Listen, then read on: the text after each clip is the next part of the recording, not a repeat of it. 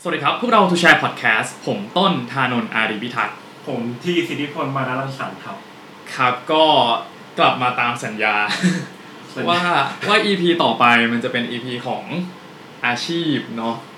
กว่าจะหามาได้เนาะ เผอิญว่าแบบเราได้ความอนุเคราะห์แล้วก็ความโชคดีที่เราไปเจอพี่คนนี้มานะครับผม อ่า ซึ่ง ก็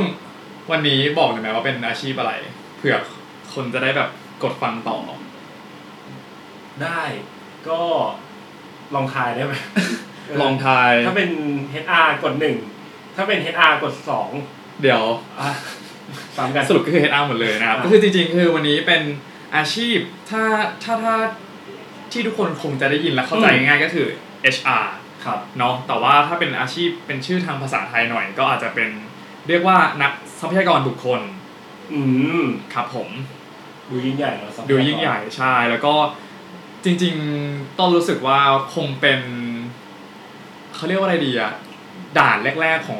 ทุกคนในวัยทำงานเนาะ ต้องเจ ที่ อกัน ที่ต้องเจอ HR ถึงแม้ว่าถ้าตอนจะเข้าไปก็เจอ ตอนจะออกก็จะต้องเจอ เอออะไรประมาณนั้ เอน อ แต่ว่าพอคือตอนตอนที่เรามาเจอพี่คนเนี้ยแล้วเรารู้ว่าเขาทำ HR เนี่ยเรา อืม รู้สึกว่าเฮ้ยคือเราสนเราเราอยากจะให้พี่เขามาออกมาก ๆ เพราะว่าอย่างพวกเราเองเนี่ยเนาะคนสายแบบทำงานพนักงานบริษัททั่วไปก็จะสัมผัส HR เนี่ยอยู่แค่แบบมิติเดียว ก็คือ เออในมิติของแบบสัมภาษณ์งาน ทำงานเงินเดือนไม่ออก เอออะไรประมาณนั้น แต่ต้นน่ะรู้สึกว่าคือเราเคยได้ยินมันบ่อยมากว่า อืม จริงๆแล้ว HR ทำอะไรมากกว่านั้นเยอะมาก อ่า ครับ เนาะก็เดี๋ยววันนี้ก็ขอเชิญพบกับ guest speaker นะครับ ที่เป็นอาชีพนัก ทรัพยากรบุคคลนะครับอ่าคุณกันตินันนะครับ เดชจินดานะครับ หรือพี่อิดครับ ครับ สวัสดีครับ เย้สวัสดีครับตบมือให้ ก็สวัสดีทุกท่านนะครับที่กำลังฟังอยู่นะครับ ก็ตอนนี้เนี่ยเรารับผิดชอบงานเกี่ยวกับทางด้านทรัพยากรบุคคลอยู่นะคครัรับ บผม ก็จะเป็นทางด้านฝั่งของพัฒนาบุคลากรในองค์กรนั่นเองนะครับ อื อื ม ม เดี๋ยวบอกชื่อเล่นนิดนึงนะครับ ชื่อว่าอิดนะครับ ครับ ก็ ครับผม ตอนนี้ทำงานก็ประสบการณ์ทำงานทางด้าน HR ก็น่าจะประมาณสัก 5 ปีครับ ห้าโหห้าปีใช่ไหม ก็จะมีผ่านมือ น่าจะแบบ ผ่านร้อนผ่านห นาวผ่านมือนี่คงจะดูแปลก แต่ถามว่าแบบเออเซ็นให้คนออกไปกี่คนละ เซ็นคน โอเค ก็เป็น HR เนาะห้าปี อืม ก็น่าจะตอบคำถามแล้วก็อะไรได้เคลียร์มากๆสำหรับสายงานอาชีพนี้ ครับ ครับผมโอเคงั้นทีนี้ถามก่อนเลยละกันว่าอยากให้พี่อิดลองอธิบายสายงานคร่าวๆของการเป็นแบบ HR ก่อนละกัน แล้วเดี๋ยวค่อยมาลงว่าอ่ะเมื่อกี้เหมือนเป็นของพี่อิดคือทำในเรื่องของ ๆพัฒนาบุคลากร บุคลากรเนาะว่ามันคือยังไง อืม อ่ะอยากให้แบบอธิบายภาพรวมกว้างๆของ HR ก่อนละกัน อ่าได้เลยนะครับ งาน HR เนี่ยจริงๆ ถ้าเรามองภาพกว้างๆเนี่ยคนเราอย่างที่ต้นได้บอกไปเนาะก็จะสัมผัสถ้าเป็นมนุษย์เงินเดือน ก็จะได้สัมผัสในมิติเดียวใช่ไหมครับ ตั้งแต่กระบวนการสรรหา อือฮึ ใช่ไหมครับพอได้คนเข้ามาก็มานั่งสัมภาษณ์กัน สัมภาษณ์เสร็จก็ผ่านกระบวนการปฐมนิเทศพนักงาน ปฐมนิเทศ อ่าปฐมนิเทศพนักงานก็จะมีการแจ้งว่าบริษัทเนี้ยมีกฎระเบียบยังไง อ่า สวัสดิการคุณจะได้อะไรบ้าง ครับ บริษัทมีความเป็นมาอย่างไรใช่ไหมครับ แล้วก็ที่นี่นะมีวัฒนธรรมองค์กรแบบไหน อืม คนที่เป็นพนักงานใหม่ก็จะได้ปรับตัวถูก หลังจากนั้นก็จะมาเข้าสู่กระบวนการพัฒนาแหละพัฒนาว่าบุคคลเนี้ยที่จะเข้ามาทำงานในตำแหน่งเนี้ยเช่นอ่ะยกตัวอย่างต้น ต้นอาจคจะรับ เข้ามาในออฟฟิศในตำแหน่งของมาร์เก็ตติ้ง ครับผม นะครับอ่าเพราะงั้นถ้าเข้ามาในตำแหน่งมาร์เก็ตติ้งเนี่ยต้องมีทักษะอะไรบ้าง ความรู้อะไรบ้าง หรือมีทัศนคติแบบไหน HR ก็จะเป็นคนคอยช่วยบิว ใช่ไหมครับ บิวทักษะ บิวความรู้ บิวในส่วนของทัศนคติต่างๆ ให้เกิดขึ้นกับคนกลุ่มนี้แล้วหลังจากนั้นพอบิวเสร็จใช่ไหมครับ นอกจากนั้นก็ยังมีอะไรที่ต้องเพิ่มเติม เช่นถ้าคนคนนี้โตขึ้นล่ะ ใช่ไหมครับ ไม่ได้ทำงานแค่เป็น ถึงอายุ officer เพิ่มขึ้น อ่าไม่ใช่ อายุงานอายุ อายุ อายุงานเพิ่มขึ้น เพิ่มขึ้น ก็มีโอกาสแล้วความสามารถแบบเตะตา อืม คือทำ KPI ได้แบบสำเร็จหมดเลยก็คือมีการวางเป้าหมายอะไรไว้แล้วทำได้ทำได้ทำได้ ครับ ก็จะมีโอกาสได้เลื่อนขั้นเลื่อนตำแหน่ง อืม ตรงการเลื่อนขั้นเลื่อนตำแหน่งเนี่ยแน่นอนว่าก็ต้องมีการพัฒนาทักษะความรู้หรือทัศนคติที่อีกสเต็ปหนึ่ง ครับ พร้อมกับการไปทำงาน ถูกต้อง เนาะ เพราะว่าจากปกติแล้ว อืม เคยเป็นลูกน้องอะ อืม วันดีคืนดีเฮ้ย อืม เป็นหัวหน้าคน ก็ต้องมีความรับผิดชอบ แน่นอน นอกจากนั้น คือ ยังต้องมีทักษะการเป็นพี่เลี้ยง ครับ ทักษะการเป็นโค้ช อือฮึ ทักษะการฟีดแบ็กลูกน้องยังไงให้ลูกน้องไม่โกรธ อืม ม อยู่ดีจะเดินเดินไปด่าทำไมทำงี้ไม่ได้ ไม่ได้ แต่ว่าจะต้องมีวาทศิลป์ในการพูดทำไงให้ลูกน้องรู้สึกว่า เฮ้ยสิ่งที่พี่เขามาเตือนเนี่ยเป็นเพราะพี่เขาหวังดี อืม แล้วน้องก็จะรู้สึกว่าจะได้เปิดใจในการนำไปปรับในงานให้ดีขึ้นอะไรอย่างเงี้ย แล้วก็มันมีมากกว่านั้นอีกนะครับ ในส่วนของพอพนักงานอยู่ไปนานๆ บางคนจะเบิร์นเอาท์ หมายถึง คือมีภาวะหมดไฟเกิด อ๋อ ขึ้น หมดไฟโอเค อหมดไฟในที่นี้หมายถึงว่าเฮ้ยทำทำงานไปแล้วรู้สึกว่าทำงานเดิมๆ ซ้ำๆรูทีนอะวนลูปวนลูปวนลูปนั่งคีย์เอกสารวันนี้ก็คีย์ผ่านไปอีกหกเดือนก็คีย์เหมือนเดิม รู้สึก รู้สึกว่างานไม่ได้เปลี่ยนแปลงอะไร ครับ SR จะเข้าไปแก้อย่างไรตรงนี้ อืม แล้วก็จะมีในส่วนของการที่ทำให้พนักงานรู้สึกเกิดความผูกพันกับองค์กรอีก คือไม่อยากออก ไม่ว่าจะเป็นกิจกรรม ให้พนักงานมีความสุขใช่ไหมครับ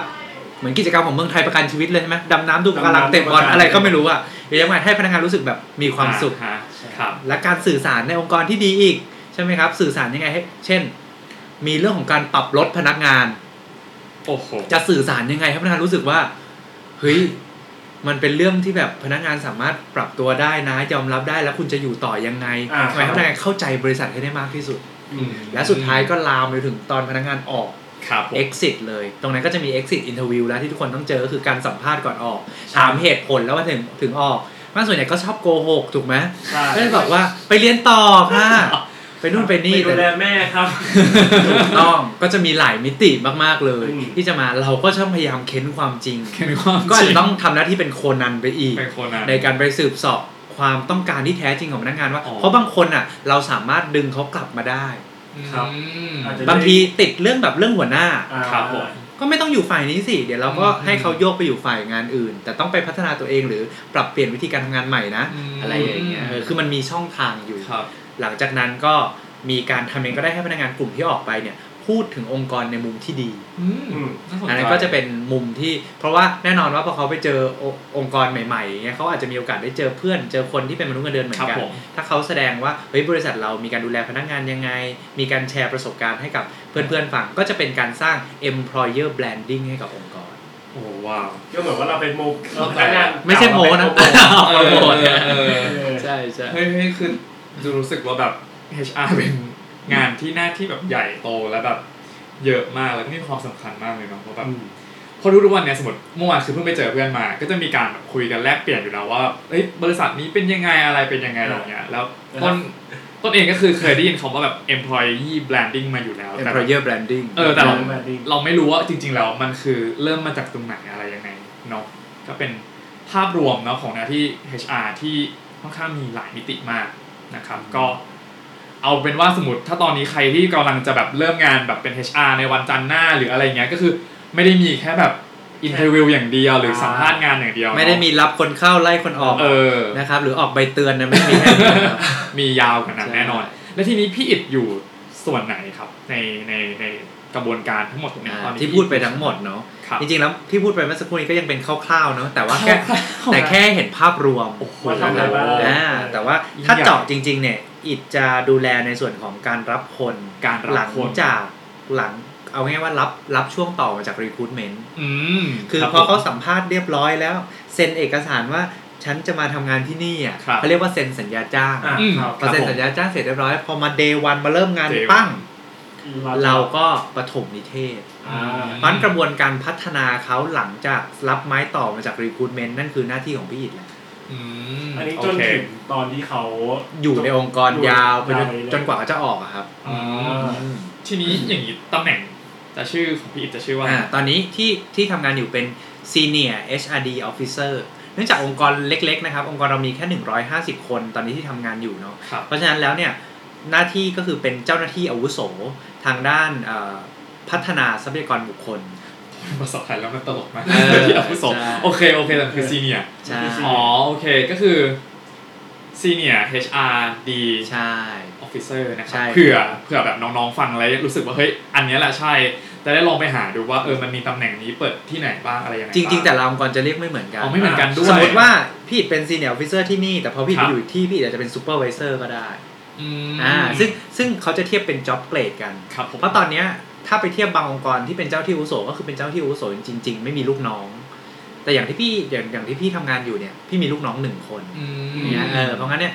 งานมาเลยเป็นสโคป HRD จริง ๆ ก็คือมีพี่แล้วก็มีลูกน้องหนึ่งคน ครับ ฝั่ง H&M ที่เป็นทางด้านของสรรหาว่าจ้าง Benefit ค่าตอบแทนอะไรต่างๆ ก็มีลูกน้องอีกหนึ่งคน อ่า แล้วก็ขึ้นตรงกับ VP คนเดียว แล้วเรามี HR กันทั้งหมด 5 คนตอนนี้ที่ทำงานกันอยู่ อื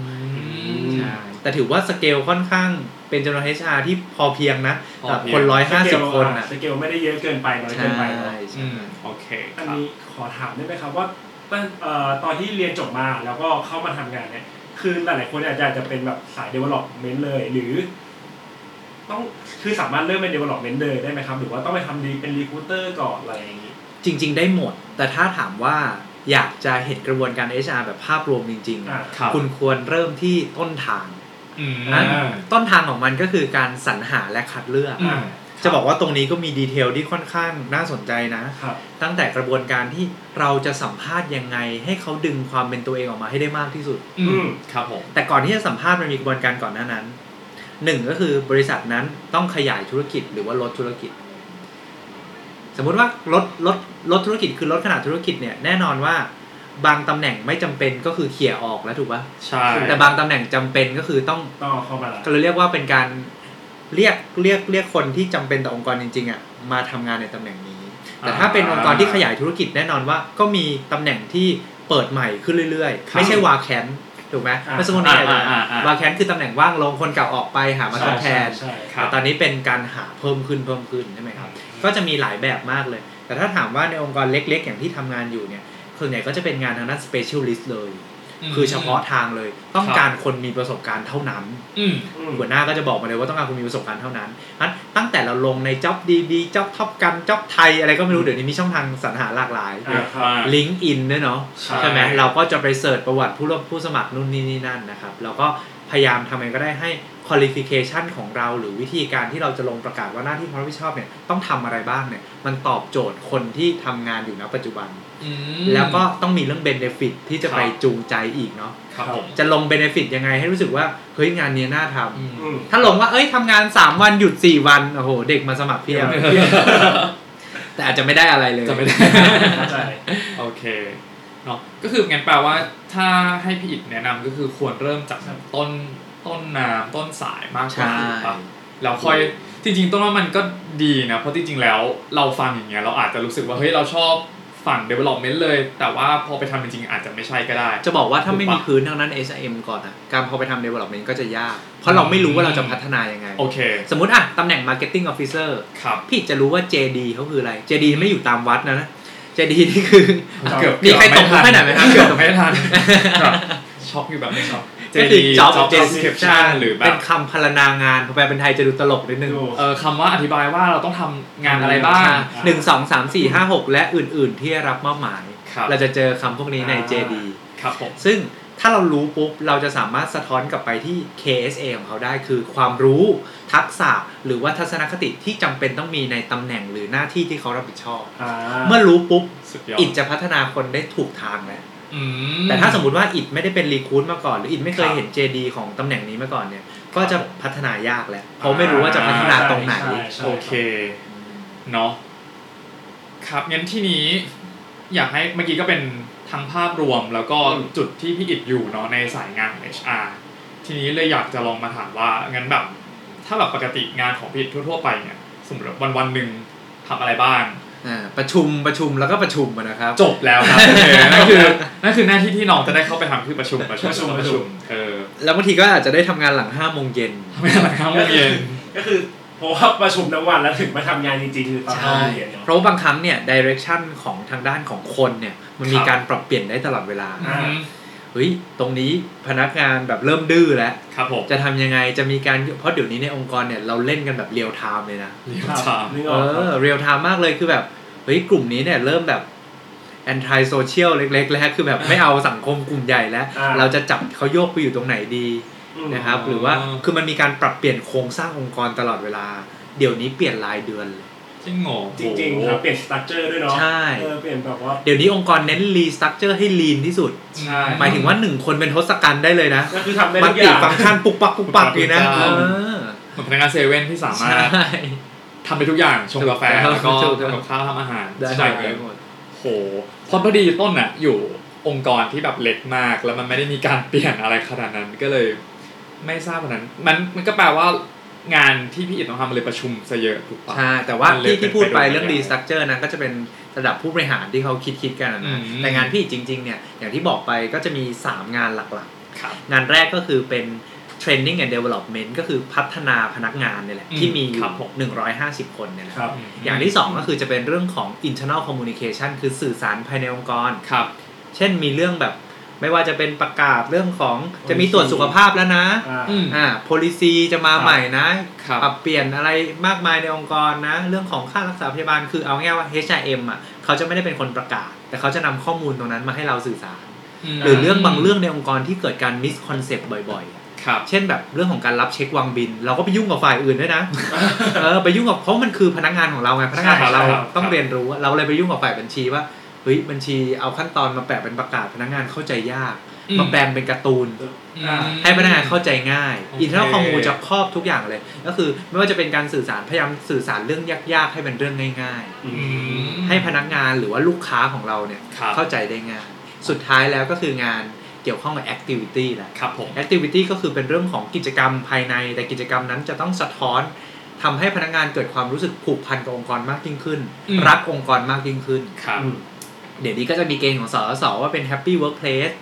ใช่ไหมต้องเป็น Happy Workplace คือ Happy Soul Happy Money Happy Society Happy Family มันมีแบบหลักเกณฑ์ของมัน อ่า อ่าหรือว่าจะเป็นหลักเกณฑ์เกี่ยวกับพวกเฮ้ยพนักงานต้องดูแลเรื่องสุขภาพนะ ครับ สามออาหารอารมณ์ออกกำลังกาย เดี๋ยวนี้ต้องจัดแบบเออเซกชันที่เป็นแบบเวลาจะมีประชุมทีต้องของเบรกต้องเป็นผลไม้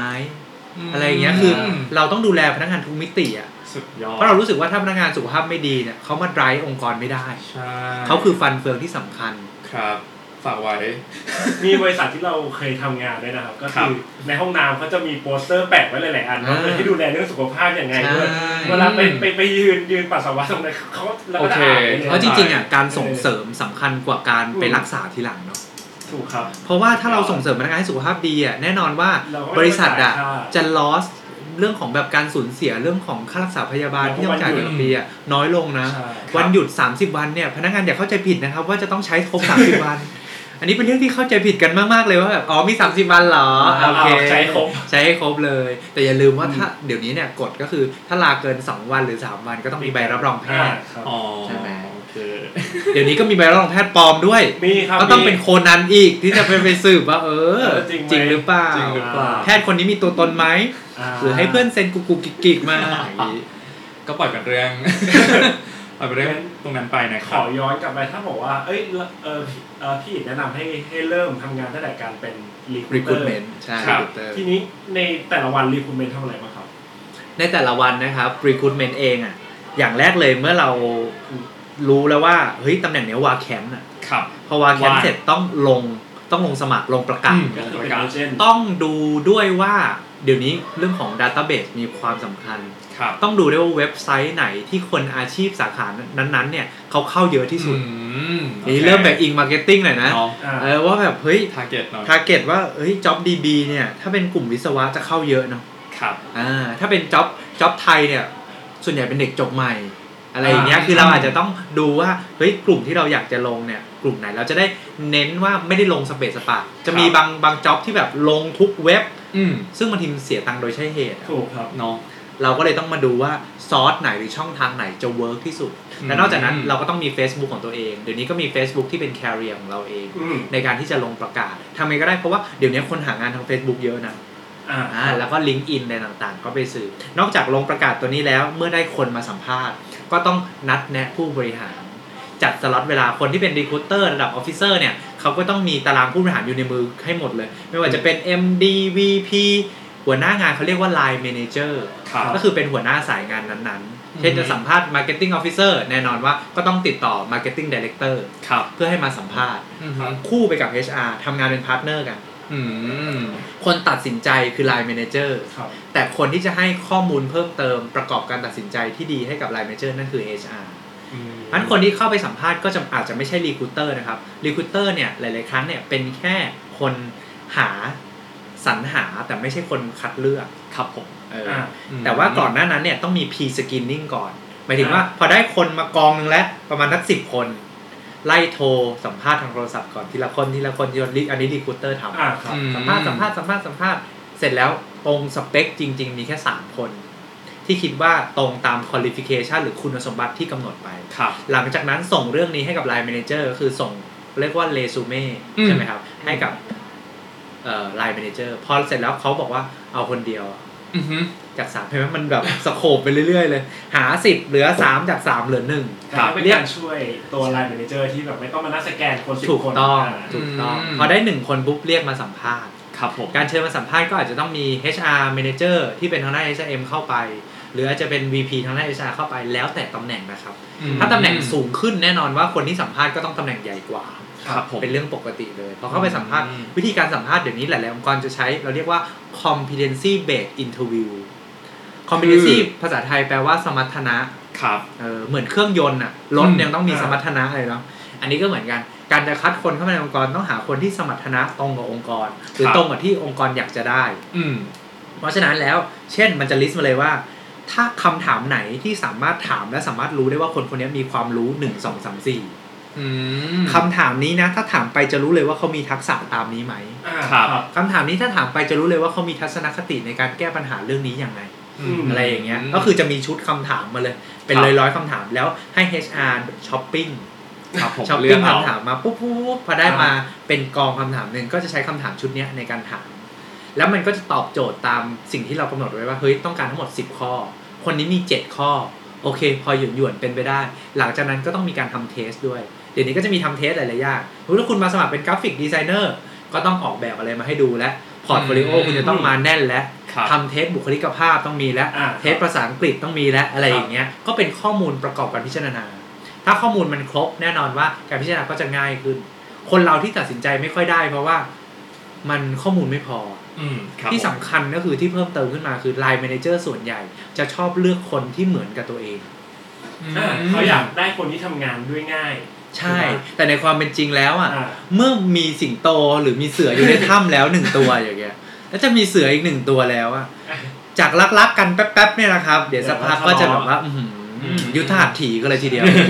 เนาะ จริงๆผมเคยเจอคำถามอย่างหนึ่งคือ คุณอยากจะทำงานกับหัวหน้าแบบไหน อืม เราก็เคยเจอ เออที่แบบมีจะมีหัวหน้านั่งสองคนแล้วเขาก็ถามผมว่าเอยอยากทำงานหัวหน้าแบบไหน ซึ่ง แต่ละถามสองคนนั้นก็ไม่เหมือนกันว่าเออสองคนคนหนึงเป็นคนที่แบบพุชมากเลยบอกให้ยแบบขยี้ให้คุณทำงานแบบ ครับ อีกคนนึงก็ปล่อยฟรีอยากทำอะไรก็ทำอะไรเงี้ยเออมันก็เป็น ตอบยากมาก ตอบยากมากครับ เดี๋ยวนี้มันก็เลยจะมีการเน้นบางองค์กรยึด MBTI เอามาใช้ อ่าอ่า ก็เป็นเป็นแบบทดสอบอย่างหนึ่งที่แบ่ง ครับ คนออกเป็น 16 แบบ ครับผม แล้วก็จะมี DISC อ่า DISC จะวัดเรื่องของการสื่อสาร ครับ ในเรื่องของการสื่อสารก็เป็น DIS model ไป ก็จะแบ่งคนออกเป็นกระทิง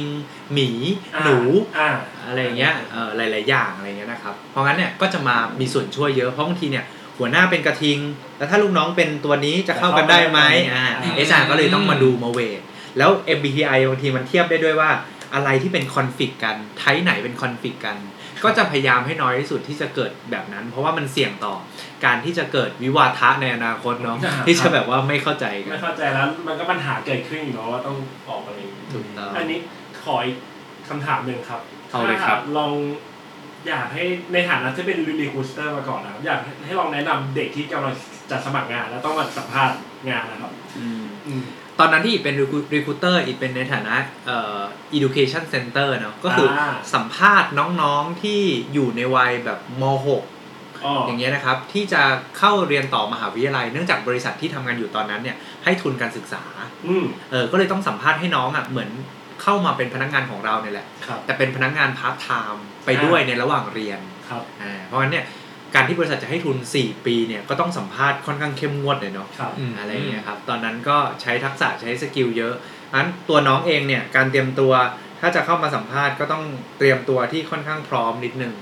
นะครับ ส่วนส่วนการเป็นรีคูเตอร์เองเนี่ย มันมีหลากหลายมิติพอสมควร คือเราจะต้องเป็นคนที่ช่างสังเกต อ่า อ่า คือต้องอ่านอ่านคนออกพอสมควรนะเนาะ ครับ เพราะว่าเวลาในห้องสัมภาษณ์อ่ะ มันคือการตัดสินอนาคตเลยเนาะ อืม มันคือแบบถ้าคุณอ่าน เฮ้ย คนนี้ทำไมหลุกหลิกจังเลยอ่ะ อืมม แบบตอบคำถามไม่ค่อยตรงประเด็นเลยอ่ะ ครับ ตอบแบบเลี่ยงไปเลี่ยงมาอะไรอย่างเงี้ย อ่า เออไม่โอเคก็คือแบบต้องหาให้ได้ว่า เขาเหมาะหรือฟิตกับอาชีพนี้จริงๆไหมอย่างที่สองคือทักษะการสัมภาษณ์ ก็จำเป็นเหมือนกัน อืม อืม อ๋อแต่อันนี้เราถ้าเราถ้าอยากให้แนะนำสำหรับ น้ คน องๆ ที่จะต้องมาแบบ ที่จะเข้าใหม่ก็คือ อยากอยากให้น้องๆ ค่อนข้างเตรียมตัวอย่างที่บอกไปว่ารีคูดเองก็มีทักษะเยอะเนาะในการที่จะจับผิด ใช่ อ่ะ ใช่แต่ที่เราฟังกันมานี่ คือรีคูดไปมีทักษะที่เป็นเครื่องจับเท็จนิดนึงอ่ะ ครับ เอางั้นเองแล้วน้องตอบทุกอย่างให้เป็นความจริงลูก อ่า โอเค พยายามไม่ตอบทุกอย่างให้เป็นความจริงอ่ะเพราะว่าถ้าไม่ตอบให้มันเป็นความจริงแน่นอนว่า มันก็จะสามารถที่จะเ e ฟเ e น c ์กลับไปได้ว่าเฮ้ยเมื่อกี้น้องตอบแบบนี้นี่ อืม แล้วทำไมตอนนี้ตอบแบบนี้อะ แต่ว่า ครับ ความเชื่อใจมันจะมีไม่มีเลยเนาะ น้อยลง น้อยลง เพราะงั้นเนี่ยอะไรเคยทำบอกเลย อะไรไม่เคยทำบอกเลย เอา อ่ะ แฟร์แฟร์เปิดใจ ครับ แล้วเดี๋ยวเราพัฒนากันได้ บางทีหัวหน้างานตั้งสเปคไว้สูงเหมือนกันนะครับ แต่พอเจอน้องคนนี้ตอบแบบฉาฉานแล้วก็ตอบด้วยความจริงใจอ่ะ หัวหน้างานบอกเอาคนเนี้ยเดี๋ยวพี่ อ่ะ พัฒนาเอง อืม เดี๋ยวพี่สอนงานเอง โอเค ก็คือสั้นๆ ง่าย ๆ ก็คือตอบความเป็นจริง ตอบตามเป็นจริงดีกว่า ไม่อยากให้เตรียมตัวมาก่อนด้วยใช่ไหม ใช่ แล้วก็เตรียมตัวฝึกพูดกับตัวเองหน้ากระจกเลยนะครับ ครับผม แล้วก็ซ้อมให้ดี พยายามเรียนรู้เรื่องประวัติบริษัทที่จะไปสัมภาษณ์ด้วย อืม อ่ะ อันนี้สำคัญ คือแบบว่าไม่รู้จักอะไรเขาเลย บริษัทพี่ทำอะไรเหรอครับแป้งเอ่อบริษัทชื่อ สมมติได้อ่ะยกยกตัวอย่างง่ายๆ อย่างแบบ บริษัทสินเงี้ยใช่ไหมครับ เออน้องอาจจะรู้สึกว่าทำเกี่ยวกับเครื่องดื่มมึนเมาอย่างเดียว อ่า แต่จริงๆแล้วเขาทำหลายอย่างมากเลยนะ ใช่ เขามีเรื่องของแบบอสังหาริมทรัพย์มีหลายอย่าง อ่า นะ รับ ครับ ก็เลยต้องศึกษาเขาให้แบบเป็นภาพรวม จริงๆผมว่าได้ทางกลับกันนะถามว่าถึงแม้ว่าเราจะเฟกเก่ง คือคือพยายามหลอกล่อรีคูสเตอ อืม ร์ได้เก่ง ครั มาก บ แต่เวลาเราเข้าไปทำงานจริง ๆ เราไม่ฟิตกับตัวงานนั้น หรือไม่ฟิตกับตัวของงาน ก็ต้องออกอยู่ดี ก็ต้องออกมันก็เสียเวลาครับผมว่า เป็นผลนกาทีฟ อืม เป็นผลร้ายกับเราอใช่ยู่ดีเนาะโอเคก็โหวันนี้คือแบบ ได้ทั้งอาชีพ HR คืออะไร แล้วก็คนที่กำลังสมัครงานอยู่เนี่ยสามารถฟังแล้วเอาไปแบบปรับใช้หรือ เหมือนรู้เขารู้เราอ่ะรู้ว่า HR น่าจะต้องเป็นแบบนี้ งั้นเราต้องเตรียมตัวประมาณนี้อะไรแบบนี้เนาะโอเค ทีนี้กลับมาในเรื่องของอาชีพต่อ ทีนี้ถ้าเรารู้สึกว่าตลอดเวลาที่เราคือเราเจอพี่อิดมาก่อน แล้วเราก็ อ่าฮะ เนี่ยแค่วันเนี้ยที่คุยกันนะเรารู้สึกว่าพี่อิดคืออินกับงานเนี้ยมาก ทีนี้เลยอยากถามว่าแบบเออพี่อิดชอบชอบอะไรในงาน HR ด้วยในตำแหน่งที่พี่ทำด้วยก็ได้อะไรเงี้ย จริง ๆ เอาตั้งแต่สมัยเรียนมหาวิทยาลัยเลยแล้วกัน ครับผม เราไม่เคยคิดเลยว่าเราอยากจะมาทำงานในองค์กร คบ เพราะว่าเราชอบงานที่มันไม่หยุดอยู่กับที่อ่ะชอบแบบเดินไปเดินมาไม่ไม่ไม่ใช่แบบว่า ลอยไปวันๆ เป็ เนี่ย นเป็นขับรถส่งข้าว อะไรประมาณนั้น ครับ เออเราชอบงานที่ต้องออกไปเจอผู้คนแบบเยอะ ครับผม อ่าครับ ๆ เราก็เลยรู้สึกว่างาน HR มันเป็นงานนั่งโต๊ะเพราะทัศนคติเราตอนสมัยเรียนอ่ะ อืม มันก็คือการนั่งอยู่ในออฟฟิศอ่ะจะมีอะไรมากก็นั่งอยู่กับคอมตัวหนึ่งแล้วคุณก็ทำงานของคุณไป ครับ แต่จริงๆแล้วเนี่ยพอมาเรียนรู้เพราะจริงๆแล้วตอนเรียนเนี่ยเรียนทางด้านจิตวิทยาชุมชน อื อื ม ม เป็นงานที่ต้องแบบลงฟิลลงชุมชนหาผู้ใหญ่บ้านคุยกับอบต ครับ ลงฟิลตรวจวัดแบบประเมินสุขภาพจิตอะไรอย่างเงี้ยคือเป็นอะไรที่ ครับ ค่อนข้างแบบบุกตะลุยอ่ะ ครับ เราก็รู้สึกว่าองค์กรมันเป็นอะไรที่แบบต้องน่าเบื่อแน่ๆเลย ครับ คราวนี้ได้มีโอกาสไปฝึกงานครับ ตอนปี4ได้ไปฝึกงานในองค์กร แล้วฝึกงานทางด้าน HRD เลย ครับ อ่า training and development เลย ก็เลยเฮ้ยมันใช่ อ่าฮะ มันตรงกับที่เราตามหาเลย ครับผม แม้ว่าจะไม่ได้ไปเจอลุงป้าน้าอาที่อยู่ในชุมชนก็ตาม ครับ แต่เจอลุงป้าน้าอาที่อยู่ในบริษัท อ่าฮะ คือผมว่าดีกว่าตรงที่ว่าเราก็ไม่หาเขาในชุมชน แต่อันเนี้ยคือเขามาหาเราที่บริษัท ใช่ จริงๆนะ เพราะว่าเขาก็มาสัมภาษณ์งาน ใช่ มาสมัครงานอย่างเงี้ย ที่สำคัญก็คือเราได้ลองตอนนั้นเหมือนกับผู้ใหญ่ให้โอกาสพอสมควร ได้ลองทำโปรเจกต์ b l o c k l a r y Team Building ในออฟฟิศประมาณ 24 รุ่น ไปฝึกงาน 4 เดือนนะเขาทำ24 รุ่นเลยอ่ะ คือเป็นแบบว่ารุ่นละวันรุ่นละวันรุ่นละวันอย่างนี้เลยอ่ะ อ่า เพราะพนักงานมี 2,000 กว่าคน ครับ โอ้โห เขาแบ่งซอยซอยแล้วเราเป็นคนคิดกิจกรรมเอง ลงไปจัดกิจกรรมเป็นพี่เลี้ยงเป็นอะไรเอง ครับ ก็รู้สึกว่าเออ อันนี้แหละคือแบบสิ่งที่เรากำลังตามหา เพราะว่า อืม ชอบจังเลยทำงานกับคนเยอะๆเวลาพูดแล้วรู้สึกมี Impact อืม พูดให้คน 60 คนฟังแล้วแบบเขาแบบยักหน้าตามพยักหน้าตาม อืม เนี่ย อืม เรารู้สึกแบบมันได้มันได้ฟิล อืม ได้ฟิล เพราะว่าก่อนทำเอ่อพี่เคยทำกิจกรรมในมหาลัยอยู่ด้วยป่ะครับ ใช่ครับ ชอทำอาหาร ถูกต้อง ชบทำกิจกรร สมัยเรียนเนี่ยทำค่าย อ่ สมัยเรียนทำค่ายจอนเรียนที่เกษตรก็ทำค่าย KU โลกจิตวิทยา อืม อ่า ครับ มา ผ เลยแบบว่าเออให้เด็กม .4 ม .6 มาหาตัวเองเนาะ ครับ แบบตัวเองชอบสาขาจิตวิทยาไหมอะไรเงี้ยแล้วก็ชอบเป็นพี่สันทนาการ ชอบเป็นพี่สตาฟสนุกสนานน่ะ ครับ นะครับ ครับ ก็เลยรู้สึกว่างาน HR เป็นงานเดียวในองค์กรที่รู้สึกว่า ได้ทำงานกับคนเยอะ อืม อืม เจอมากหน้าหลายตาเลย ครับ แล้วเราต้องมีวิธีการพูดเยอะเหมือนกันนะ อืม แล้วก็ได้ใช้ในศาสตร์ที่เรารู้สึกว่าตอนมหาวิทยาลัยเราก็ได้ใช้ เพราะเราก็เป็นพิธีกรเป็นอะไรอย่างเงี้ย ครับ ในองค์กรเองก็งานในชารู้สึกว่าน่าจะใช้มากที่สุดนะก็เลยรู้สึกฟิตกับอาชีพนี้ เนอะ ก็จริงๆก็สรุปก็คือประมาณว่าเพราะว่าพี่อิบชอบ งานที่ต้องดีลกับคนเยอะๆหรือคุยกับคนเยอะๆเนาะ โอเค ครับแล้วที่นี้มันแน่นอนอยู่แล้วว่างานแบบ งานมันจะมีทั้งสิ่งที่เราแบบชอบ สิ่งที่เราไม่ชอบเนาะเออแล้วที่เนี้ยอย่างถ้าในงาน HR เองอะพี่อิดมีอะไรที่รู้สึกว่าแบบเราแบบไม่สบายใจที่ต้องทำหรือรู้สึกว่าเฮ้ยเออมันมันมันเป็นจุดหนึ่งที่เราแบบอาจจะแบบไม่ชอบอะไรอย่างเงี้ยครับ ไม่ชอบตัวเลข ไม่ชอบตัวเลข แต่งานในชาตอนเนี้ย ใช่ ตัวเลขเยอะตัวเลขเยอะมา อ๋ ก อ ก็คือถึงบอกว่าแม้ว่าจะเป็นงานที่เรารักอ่ะ ครับ แต่อย่างอย่าลืมว่าก็ต้องมีเรื่องบัตเจ็ตใช่ไหม อืม การวางบัตเจ็ตอะไร ครั เงี้ย บผม ตอนนี้ก็จะมีพี่ๆผู้บริหารที่ช่วยวางด้วยแหละ แต่ ครับ เราก็ต้องมาคำนวณบัตเจ็ตของแต่ละกิจกรรม ว่ามันจะสามารถเป็นไปได้ไหม ม นอกจากนั้นยังมีเรื่องของเดี๋ยวนี้เทรน SR 4.0 มาเนาะ Big Data ครับ เรื่องข้อมูลต่างๆต้องใช้ SPSS แล้วนะเดี๋ยวนี้ ในการมาวิเคราะห์ ถูกครับว่า เออ คนจะออกยังไงเปอร์เซ็นต์คือมันมีดู behavior ของ employee ได้อะไรอย่าง ใช่ เงี้ย เดี๋ยวเพราะว่าต้องใช้เรื่องค่าสถิติเข้ามาช่วยเยอะ โโห นอกจากจะเป็นด้านฝั่ง HRM ที่ต้องดูคนเข้าคนออกอัตราข้างหน้าว่าจะเป็นยังไง ครับ เทรนด์โลกเป็นยังไงแล้วเนี่ยต้องมาเอามาคำนวณเรื่องของพนักงานเนี่ยชอบเขาเรียกไลฟ์สไตล์ของพนักงานเป็นแบบไหน ครับ มีแบบสอบถามที่เป็นไลฟ์สไตล์เลย ครั แบบ บเจ็ดสิบข้อโยนให้พนักงานทำเลย แล้วก็ เพื่อ อ๋อ แล้วก็มาวิเคราะห์ เองอย่างเงี้ยเนาะ ใช่ เพราะงั้นเองเนี่ยเดี๋ยวนี้เทรนด์มันมาแล้วเราหยุดอยู่กับที่ไม่ได้ ครับ จากเป็น HR รุ่นเก่าที่แบบว่าเออเน้นแบบการสื่อสารเน้นกิจกรรมแบบลงเข้าไปเต็มตัวเดี๋ยวนี้ไม่ได้แล้ว ก็ต้องมีบุญด้วยไม่ใช่บูอย่างเดียว อืมโอเคคือไม่นึกไม่ถึงเลยว่าเออ HR จริงๆแล้วแบบต้องเจอตัวเลขหรือต้องแบบทำอะไรประมาณนี้เนาะก็ แต่อันนี้ก็เป็นเบสออนของพี่อิดเนาะว่าอาจจะทั้งชอบและไม่ชอบคือจริง ๆ น้องๆ หรือแบบคนที่ฟังอยู่ก็อาจจะอาจจะชอบตัวเลขก็ได้ก็อาจจะเป็นสิ่งที่ เรียกว่าท้าทายดีกว่านะ เออเนอะ ใช่เป็นอะไร ทีนี้อ่ะพูดคำว่าท้าทายมาแล้ว คืออันนั้นมันเป็นเหมือนเบสออนพี่อิดละกันเนาะแต่ทีเนี้ยถ้าเราอยากให้พี่อิดลองฝากว่าชาเลนจ์หรือความท้าทายของอาชีพเนี่ยครับสำหรับน้องๆที่เขากำลังจะเข้ามา หรือเรียนอยู่หรือคนที่ทำงานไปแล้ว แต่เพิ่งมารู้ทีหลังว่าเฮ้ยเอองานที่ได้คุยกับคนเยอะๆอะมันคืองาน HR ว่ะแล้วชอบเหมือนกันและอยากจะมาทำอ่ะพี่อิดคิดว่าแบบความท้าทายของอาชีพเนี่ยมีอะไรบ้าง จะเป็นอันที่สิ่งที่พี่อิดไม่ชอบด้วยก็ได้นะ หรือว่า จริง ๆ อย่างแรกก็น่าจะเป็นเรื่องของเทคโนโลยี disrupt อืมหื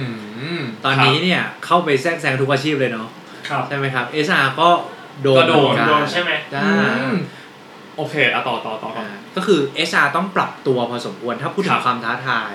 จากปกติเนี่ยการดึงเลคคอร์ดพนักงานเนี่ยพนักงานก็แค่เอ่อสแกนนิ้ว ครับ ตึดบัตร แต่เดี๋ยวนี้มีสแกนใบหน้า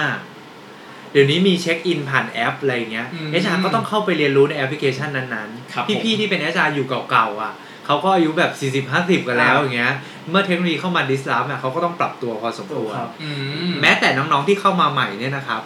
แน่นอนว่าถ้าน้องเป็นคนที่แบบไม่ติดตามข่าวสารบ้านเมืองเลย ครับ ไม่รู้เลยว่าเทคโนโลยีตอนนี้มันก้าวไปถึงไหนแล้วเนี่ยน้องจะดึงทูที่สำคัญหรือเทคโนโลยีที่สำคัญมาประยุกต์ใช้ในงานได้ยาก อืม เพราะเดี๋ยวเนี้ยในองค์กรตอนเนี้ยพี่อิดก็ดึงไลน์แอดเข้ามาใช้ ครับ เป็นช่องทางการสื่อสารในองค์กร อืมหืม เดี๋ยวนี้มี Facebook Live นะครับ ไลน์กรุ๊ปไลฟ์ตอนนี้ก็ไลฟ์นะแบบว่าไลฟ์แบบพูดกับพนักงานนี้เลยเหมือนจัดรายการ อ่าจัดรายการ อ่ โอ้โห แล้วก็ คือแบบ มีแจกผลไม้นำเข้าผ่านแบบผ่านแบบ Facebook ผ่านไล โอ้ ฟ์ โห อะไรอย่างเงี้ย บางทีก็เชิญนักวินักวิชาการกีฬามา มา มาเป็นแบบโฟนอิน แล้วก็ให้พนักงานอ่ะ พิมพ์คอมเมนต์มาถามว่าแบบว่า เฮ้ย เอ้ย ออกกำลังกายแบบนี้ จะลด ดีไหม น้ำหนั คะ ก จะลด ยังไง น้ำหนักทำยังไง ให้นักวิชาการกีฬาตอบ เฮ้ย ครับ คือต้องมีการดึงเทคโนโลยีเข้ามาใช้พอสมควร โคตรเจ๋ง ถ้าเราไม่ปรับตัวแล้วยังเป็น HR ยุคเดิมๆที่แบบ ครับ อ้าว ใครจะลาบ้างอ่ามาเขียนใบที่พี่นะห ครับ รืออะไรเงี้ยมันก็จะไม่ได้แล้ว ครับ หรือใครจะแบบว่าต้องการจัดกิจกรรมอะไรก็เดี๋ยวรอให้ชาจัดนะงบยังไม่มาหรืออะไรเงี้ย อืม เพราะบางอย่างมันทำได้เลยโดยไม่ต้องใช้งบ อื อื ม ม ต้องต้องปรับตัวเยอะเหมือน ครั กัน บผม นะครับอย่างอย่างที่สองเนี่ยกำลังจะมองว่าน่าจะเป็นเรื่องของคน ครับ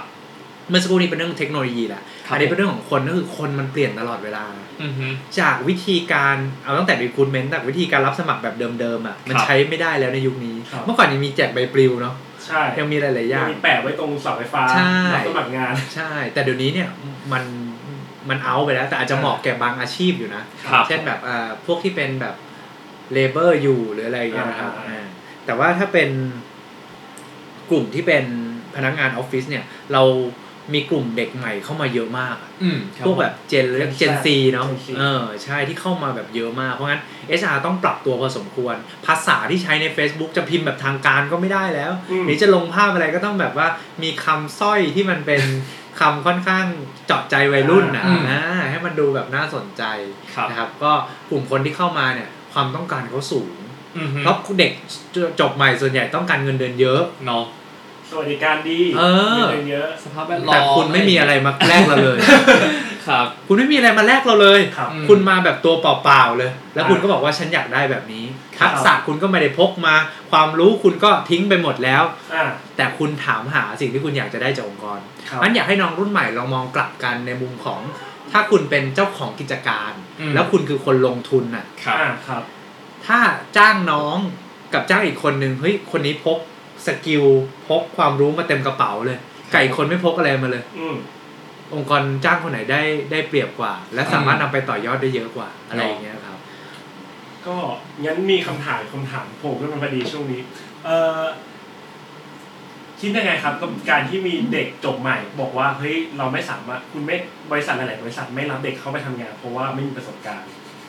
แล้วเด็กจะหาประสบการณ์จากไหน อะไรที่เป็น อ่าโอเค อ่า อันนี้ถ้าถ้ามันมองฝั่ง HR คิดยังไงครับ จริง ๆ มันเป็นแค่บางบริษัทนะครับ อืม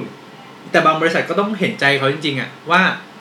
ถ้าไม่เอาคนมีประสบการณ์เนี่ยงานเขามันเดินต่อไม่ได้ อ่าใช่ อันนี้ผมเข้าใจมากเลย แต่ว่าบางบริษัทเนี่ยรับเด็กจบใหม่ได้จริง มันคือมันแบบมันมันสามารถทำได้อะแต่ถ้าถามว่าพื้นที่ที่จะเปิดประสบการณ์ให้กับเด็กกลุ่มเนี้ยอยากจะบอกว่าให้ย้อนกลับไปที่ระบบการศึกษาเราเลยเนาะ ครับ ว่ามันควรมีพื้นที่ให้เด็กฝึกงาน เพราะเดี๋ยวนี้มีบางหลายหลายสาขาวิชาเลยที่ไม่ฝึกก็ได้ อืมใช่ใช่มี แต่อยากจะบอกว่าอยากให้ฝึกทุกสาขา ครับ ใช่ค เพ รับ ราะมันคือก้าวแรกจริง ๆ ที่น้อง อืม จะได้สัมผัสหรือลิ้มรส เนาะ ความเป็นมนุษย์เงินเดือนอะ อ่า ครับผม เพราะว่าถ้าน้องไม่ลองฝึกงานแน่นอนว่า น้องจะอย่างแรกคือการปรับตัว อืม จากปกติเป็นคนที่เป็นอีโกเซนทริกมากเลยคือ ทุกคนต้องหมุนตามฉัน อืม อุ้ยเป็นหัวหน้ากลุ่มอะรู้สึกว่าตัวเองใหญ่แล้วอะ ครับ เป็นประธานโครงการในมหาวิทยาลัยอะไรอย่างเงี้ย แต่พอไปเป็นนักศึกษาฝึกงานนี่คือตัวเหลือตัวเล็ก ๆ ในออฟฟิศเลยนะ คุณจะมีการปรับตัวอย่างไร ให้คุณสามารถอยู่ได้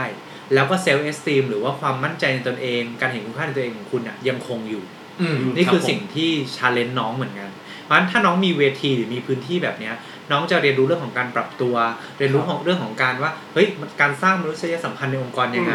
จะทำยังไงให้พี่ๆเขารักเรา ครับ ให้พี่เขาเอ็นดูเรา เมื่อเขาเอ็นดูเมื่อเขารัก แน่นอนว่าโอกาสต่างๆ จะเริ่มเข้ามา อืม แล้วจะมีน้องหลาย ๆ คนเลยนะครับ ที่ค่อนข้างเซอร์ไพรส์พี่ๆอ่ะ และทำให้พี่อยากคีปตัวไว้ต่อ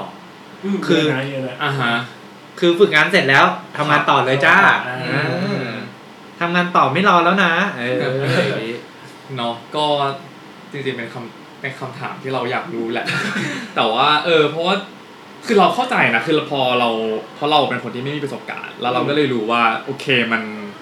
มันต้องเวทกันแหละระหว่างถ้าบริษัทอย่างที่พี่อิดบอกเลย ถ้าลองถ้าเราลองเป็นเจ้าของที่ ใช่ ต้องเป็นคนลงทุนน่ะเราอยากลงทุนกับใครฉะนั้นถ้าต้นอยากเสริมก็คือ เราก็ต้องมีอะไรไป ถึงแม้เราไม่มีประสบการณ์แต่เราก็ต้องมีเหมือนแบบแอสเซทอะไรสักอย่างหนึ่ง ใช่ ที่ไปบอกว่าเฮ้ย เพื่อบ่งบอกว่าในอนาคตอะ เออ เออเราจะทำได้นะ หรืออะไรประมาณเนี้ยก็สำหรับทุกคนที่กำลังจะหางานอยู่ก็สู้ๆนะครับ อืม เพราะว่าจริงๆ แล้วอ่ะ HR บางทีเราตัดสินคนแค่เกรดเนาะ ค ค รั รับ บ ทานสคริปต์แล้วก็บางทีไม่มีประสบการณ์เลยเลยมันตัดสินใจยาก มันเหมือนคนต้องตัดสินใจอะไรบางอย่างแล้วข้อมูลไม่ครบอ่ะ จริง เราก็เลยรู้สึกว่าเราเห็นน้องไม่ทุกมิติเลยอะ เออ เราอยากเห็นน้องมากกว่านี้อะ เนาะ อืม ใช่ ครับผมงั้นที่นี้ก็น่าจะเป็นคำถามสุดท้ายแล้วเนาะ ครับ ก็คืออย่างอยากจะรู้ว่าเออจริงๆงั้น จริง ๆ แล้ว HR นะครับ ถ้าสมมติโอเค วันนี้ต้นฟังแหละอยากจะเป็น HR เราจะต้องสมมติถ้าอยู่ม .6 อยู่อะไรอย่างเงี้ยอยู่มปลายอยู่ เราจะต้องเรียนคณะอะไรประมาณไหน หรือคณะอะไรก็ได้แล้วสามารถทำ HR ได้ จริงๆนะตอนนี้เนี่ยเริ่มมีคณะที่เปิดทางด้านของสายงานทรัพยากรมนุษย์แล้วนะครับ ที่สามารถเข้าไปศึกษาได้เลยเนาะก็มีหลายที่เหมือนกัน ครับ นะครับส่วนใหญ่แล้วเนี่ยถ้าเลือกเรียนทางด้านอายกตัวอย่างทางด้านจิตวิทยา อืม ก็อยาก ครับผม ให้เลือกเรียนสายจิตวิทยาอุตสาหกรรมและ อ่า องค์กร อืม อันนี้จะตรงเลย ตรง ครับ เพราะว่าจบมาเพื่อเป็น SR เลยนะครับ ซึ่งจิตวิทยาอุตสาหกรรมและองค์กรเนี่ยเปิดหลายที่ ครับ นะครับในมหาวิทยาลัยชั้นนำของเราเนี่ยจุฬาธรรมศาสตร์ ใช่ นะครับ เปิด เก เยอะมาก ษตรหลาย ๆ ที่เลยนะครับ เปิดเปิดเยอะพ ก็ อสม คือมี ควร เปิดเนาะ ใช่แล้วก็เอ่อถ้าเป็นนอกจากนี้ก็อาจจะเป็นทางด้านรัฐศาสตร์ก็ได้ อืม นิติศาสตร์ก็ยัง ค พ รับ อได้นะครับ คือจริงๆแล้ว ถามว่างาน HR จำกัดสาขาอาชีพที่เอ่อเขาเรียกว่าอะไรสาขาวิชาที่เรียนจบมาไหมก็ไม่ได้จำกัดขนาดนั้นนะค อื รับ ม แต่แค่ถ้าน้องๆเรียนสาขาพวกเนี้ยน้องๆจะมีเขาเรียกว่าองค์ความรู้ระดับหนึ่งในการนำ เนาะ มาต่อยอดได้ ครับ แต่ถ้าเรียนสาขาอื่นมาเนี่ยก็อาจจะต้องเหนื่อยหน่อย อืม ในการพัฒนาตัวเองแต่ถามว่าเรารับสมัครไหมก็รับได้ อืม เมื่อกี้เห็นพูดถึงเรื่องนิติศาสตร์ คือเท่าที่ผมได้ยินมาคือมัน HR นี่ต้องรู้จักพวกกฎหมายของแรงงาน กฎหมายแรงงาน เออ เยอะพอสมควรเพราะว่ายิ่งทำฝั่ง HRM ด้วยแล้วนะครับ ไม่ว่าจะเป็นการกำหนดสัญญาจ้าง ครับ หรือมีเรื่องของเคสในการออกใบเตือนอะไรอย่างเงี้ยแล้วก็บางครั้งเนี่ยมีลูกจ้างมาฟ้อง มาฟ้องในส่วนของนายจ้างก็มี เช่นเลิกจ้างไม่ไม่เป็นธรรม อ่า หรืออะไรอย่างเงี้ย ครับ HR บางทีต้องขึ้นศาลด้วย อืม ก็จะมีหลากหลายมิติเลยเพราะฉะนั้นถ้าเราไม่มีความรู้เกี่ยวกับกฎหมายเนี่ยแน่นอนว่าก็อาจจะเพียงพล้ำได้ เพราะว่า อ่า ส่วนใหญ่แล้วเนี่ยเขาจะค่อนข้างให้ลูกจ้างเนี่ย มีเครดิตสูงกว่าในจ้าง เออเออครับ แต่ก่อนแต่เมื่อกี้พี่พูดรัฐศาสตร์ ไม่ใช่หรอแต่นี่พูดนิด มี เดียว มีรัฐศาสตร์ เออ ด้วยมีนิติศาสตร์ อ๋อ ด้วย โอเค ใช่ ใช่ ก็ อย่างรัฐอย่างรัฐศาสตร์ องค์ประก็กอบ คือจะได้แนวคิดเรื่องของการบริหารจัดการในองค์กร ครับ ใช่ โอเค ก็จริงๆก็เนี่ยเนาะสมมติถ้าใครสนใจเนาะฟังวันนี้แล้วแล้วรู้สึกว่าเออชอบในสายงานเนี่ยก็ถ้ายังไม่ได้เลือกสาขาที่จะเรียน อืม ก็ลองเอาไปศึกษาเพิ่มเติมดูได้นะครับ ครับ แล้วก็สำหรับถ้าใครที่ทำงานไปแล้ว แต่เพิ่งมารู้สึกว่ามันใช่ ก็คำแนะนำก็คงก็ต้องลองสมัครดูอะเนาะแล้วก็ อ่า ลองเข้าไปดูว่าเออมันมันใช่มันใช่กับเราจริงไหมแล้วก็สิ่งที่เราทำมามันสามารถย้ายงานไปทำสาย HR ได้หรือเปล่าอะไรประมาณนี้ อืมถ้าเมื่อกี้ย้อนกลับไปตรงกฎหมายแรงงานนะครับ ถ้าหากว่าคนที่ไม่เคยเรียนสายนี้มาก่อนเลยหรือแบบเรียนจิตวิทยามาก่อนก็ก็คือ เทค สา ค มารถ อ เรี ร์ ย ส นรู้ วัน ได้ สองวัน ได้เลย ก็สามารถรู้ได้แล้วครับ เนาะ หนังสือเนี่ยเยอะแยะมากมาย อืม ใช่ มันอยู่ที่ว่าน้องจะขวนขวายแล้วก็ อืม เพิ่มพูนทักษะของตัวเอง อืม ครับ เป็นคำแนะนำที่ดีมากครับ จริง เออโอเค งั้นทีนี้อยากสรุปละสุดท้ายก็อยากจะให้พี่อิดลองสรุปสายงานอาชีพเนี่ย ให้ทุกคนที่ฟัง EP นี้อยู่อีกรอบละกันครับ เพราะว่าต้นยังรู้สึกว่าเขาเรียกว่าอะไรดีอ่าทัศนคติต่ออาชีพ HR ของแบบทุกคนที่แบบไม่ได้อยู่ในสาย อืม HR อาจจะยังเป็น อาจจะกลางๆหรือค่อนมาทางรู้สึกว่าลบๆ เพราะแบบก็เนี่ยส่งไปแล้วก็ไม่เคยเรียกสักที HR นู่นนี่นั่นเลยางเนี่ย เราอยากจะให้ลองสรุปให้ฟังอีกทีหนึ่งแล้วกันว่า โอเค จริง ๆ แล้ว HR เนี่ยทำอะไรบ้างแล้วเขาจริง ๆสำคัญยังไงอะไรยังไงครับ จริงๆ HR ถือว่าเป็นฟันเฟืองสำคัญในองค์กรนะครับ เพราะว่าถ้าเรามองภาพของทรัพยากรมนุษย์น่ะอันนี้คือทรัพยากรที่น่าจะสำคัญที่สุดในองค์กรเลในยองค์กรอ่า เพราะเขาคือฟันเฟืองหนึ่งที่ทำให้องค์กรไร้ไปข้างหน้าได้ ครับ ถ้าเปรียบเทียบ HR ก็จะมีหลายสายมาก มีทั้งแบบ HR บ้านๆ HR ฝ่ายปกครองก็มีเนาะ อย่างเช่นในในโรงงานเราจะเจอกันเยอะ อ่าครับ ที่เป็น HR ฝ่ายปกครองก็คือว่า ดูดูหน่อย ดูดูหน่อยทุกอย่างต้องออกใบเตือนต้องแบบเป๊ะๆ เดินตรวจ ครับ ลายการผลิตอะไรอย่างเงี้ย อ่าน นะครับเพราะเนี่ย mindset ของคนที่เห็น HR กลุ่มนั้นเนี่ย ก็อาจจะมี mindset เชิงลบได้ อืม ครับ เออ ค ห รับ รือว่าบางทีไปเจอ HR ที่ค่อนข้างไม่เซอร์วิสอ่ะ อืม ไม่เซอร์วิสไมล์ต่างๆ เนี่ย ก็อาจจะทำให้รู้สึกว่า เอ๊ะทำไมเขาถึงดูแลเราไม่ดี เมื่อเมื่อมอง HR ในเชิงลบปุ๊บ จะมองบริษัทในเชิงลบทันที มันเหมือนเป็นอะไรที่ อืม ลิงก์กันเนาะ ครับ อันถ้าถามว่า HR เนี่ย ถ้าให้สรุปแบบภาพรวมๆอีกครั้งหนึ่งพี่อิดก็มองว่ามันน่าจะต้องเริ่มตั้งแต่กระบวนการรับคนเข้านั่นแหละ แล้วก็ยาวไปถึงพนักงานอยู่ในองค์กร แล้วก็จนกว่าพนักงานจะออกไป ยัง ครับ นึกถึงสิ่งดีๆขององค์กรอยู่ อืม มันเป็นอะไรที่เป็นลองเทอมพอสมควร ครับ เหมือนเราเป็นพ่อบ้าน อืม เป็นแม่บ้าน เป็นแม่บ้าน มีคนเข้ามาอยู่ในบ้านหลังใหม่ ที่เขาไม่คุ้นเคย ครับ ทำยังไงให้เขาปรับตัวได้ ครับ ทำไมให้เขาอยู่ได้ อืม ทำไมทำทำยังไงให้เขาพัฒนาตัวเองอยู่ตลอด ครับ เพื่อที่เขาจะได้ขึ้นไปลำดับชั้นของบ้านที่สูงขึ้นสูงขึ้นสูงขึ้น อืม นะครับก็เป็นหน้าที่พ่อบ้านแม่บ้านที่เหมือนกับต้องใส่ใจดูแล คนในครอบครัวของเราพอสมควรนะประคบประหงมเลยก็ว่าได้เนาะมีเรื่องราวร้องทุกข์เดือดร้อนอะไรก็ต้องนึกถึงเอชาก่อน ครับ เขาก็รู้สึกไว้วางใจที่จะมาพูดด้วยคุยด้วย แต่อย่างแรกคุณต้องสร้างตัวเองให้เป็นที่ยอมรับก่อนอันนั้น ครั ก็ บ เป็นเรื่องที่ค่อนข้างสำคัญนะนะครับ อ่า ถ้าถามว่าเรื่องของความสำคัญในงาน HR ที่มีต่อองค์กรเนี่ย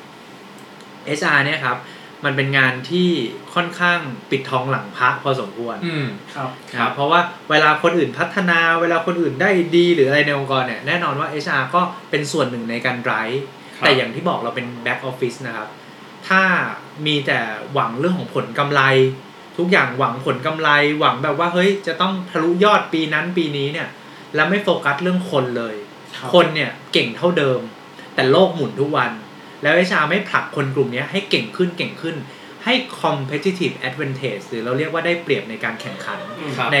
โลกธุรกิจยุคเนี้ยซึ่งแข่งขันกันเยอะมาก อืม ครับถ้าไอซาไม่ผลักไม่ดันแน่นอนว่า ธุรกิจของเราก็อาจจะต้องล้มหายตายจากได้ในอนาคตเพราะฉะนั้นอันนี้คือส่วนสำคัญจริง ๆ ว่า HR นี่แหละคือ business partner ที่ดีที่สุดขององค์กรครับ โอ้โห จบสวยมาก คือจบดีมากจริงๆ คือแบบ เออ เนาะ ก็คิดว่า พี่อีกมีอะไรจะเสริมเพิ่มไหมครับ คิดว่าก็ค่อนข้างโอเค อย่างอย่างสุดท้ายก็น่าจะเป็นเรื่องของการฝากแล้วกัน อ่ะ ฝากน้องๆที่กำลังจะเริ่มค้นหาตัวเองนะคครั รับ บ ว่าฉันอยากจะเรียนอะไรประกอบอาชีพอะไรพี่ไม่ได้บังคับเลยนะว่าต้องมาเป็น HR นะครับ ครับ แต่ว่าอยากให้น้องๆใช้เวลากับทุกๆเรื่องนิดนึง เดี๋ยวนี้ อืม เด็กส่วนใหญ่เนี่ยสมาธิสั้นนิดนึงเนาะ อ่า หมายถึงว่าเล่นอันนี้กระโดดไปทำอันนั้น อ่า อันนี้นะนะมันอยากให้ค่อนข้างโฟกัสแล้วก็คอนเซนเทรตกับอะไรหนึ่งอย่าง ครับ ให้รู้ลึกรู้จริงไปเลย อืม แล้วถ้ายังรู้ลึกรู้จริงไม่พอก็ต้องไปหาข้อมูลเพิ่มเติม ครับ ให้ได้มากที่สุด เพื่อที่จะได้ make sure กับตัวเองว่า อันนี้ใช่ฉันไหม อืมอืม นะครับใช้เวลากับทุกๆเรื่องบางทีอาจจะค้นพบอะไรใหม่ ๆ ในตัวเองก็ได้นะครับเพราะงั้นเนี่ยอยากฝากน้องๆว่าทุกอย่างต้องใช้เวลา ครับ ครับ และอีกเรื่องหนี้สำคัญคือความอดทน ทุกเรื่องต้องอาศัยความอดทนหมดเลยนะครับ อย่างพี่ทำงาน HR พี่ก็ต้องอดทนกับบางเรื่อง น้องเป็นนักเรียนนักศึกษาก็ต้องอดทนกับบางเรื่องเพราะงั้นเนี่ ครั ย บ ทักษะเนี้ยังเป็นสิ่งที่ต้องติดตัวกับน้องๆทุกคนอยู่เพราะโลกทุกวันนี้มันมีอะไรให้น้องต้องอดทนค่อนข้างเยอะ ครับ นะครับก็ฝากไว้ครับทักษะ โอเค โอเคเนอะ ก็ถือว่าวันนี้จริงๆ คือเราตั้งใจจะแบบมาเหมือนแบบเขาเรียกว่าอะไรนะทำความเข้าใจเนาะในอาชีพของสายนักทรัพยากรบุคคลหรือ อ่า HR ครับ แต่ว่าสิ่งที่ได้มากกว่านั้นคือ คือเหมือนมันได้มันเพราะจริงๆ พอ HR ก็คือคนที่ดูแลอ่าพนักงานหรือดูแล อืม พวกเรากันเองนั่นแหละเลยก็จริงๆ ก็คือดูแลคน ครับ อื่นๆ รอบๆตัวเขาแล้วมันก็เลยทำให้รู้สึกว่าเหมือนแบบเราเข้าใจอะไรได้มากขึ้น แล้วก็เห็นภาพมากขึ้นว่า เออเฮ้ยจริง ๆ แล้วมันไอการที่เราจะเลื่อนตำแหน่งได้ หรือเราการที่บริษัทจะเติบโตไปได้ สิ่งสำคัญก็คือเรื่องจากคนเนี่ยแหละและและคนที่ทำหน้าที่ดูแลคนในองค์กรก็คือ HR นั่นเอง อืม นะครับผม ก็ มีพี่ทีมีอะไรจะเสริมไหม จริงๆ เป็นเป็นอีพีหนึ่งที่ดีมากนะครับที่ ครับ คือนอกจากว่าเราเข้าใจว่า HR ทำอะไรแล้วด้วยเราเราก็ยังจะเข้าใจว่าเฮ้ยถ้าถามว่าเราต้องการสมัครงานเรา อืม หรือว่าเราต้องการจะโปรโมท ครับ เออมันมีขั้นตอนอะไรบ้าง อืมเนอะ อืม โอเค ก็คิดว่าวันนี้ก็ถ้าใครได้เข้ามาฟังเนาะก็ ครับ อยากจะคิดว่าได้ประโยชน์ไปแบบเต็มที่แน่ๆเนาะถ้าถ้าทั้งคนที่เคยอยากรู้สึกว่าอยากจะทำ HR หรือ ครับ คนที่ทำงานสายอาชีพอื่น จะได้เข้าเข้าใจมุมมอง HR มากขึ้น แล้วก็ก็ต้องคิดว่าถ้าเราเข้าใจเหมือนเราเข้าเหมือนเข้าใจเขาเข้าใจเรา ก็ทุกอย่างมันก็น่าจะแบบแฮปปี้เนาะในการทำงานในบริษัทต่างๆนะครับผม ครับผม ครับงั้นสำหรับวันนี้เนาะพวกเราสองคนก็พวกเราสามคน ก็คงต้องขอตัวลากันไปก่อนนะครับ อย่าลืมนะครับว่า the more we share the more we experience ยิ่งแชร์ ยิ่งได้ประสบการณ์สำหรับวันนี้ สวัสดีครับ สวัสดีครับ สวัสดีครับ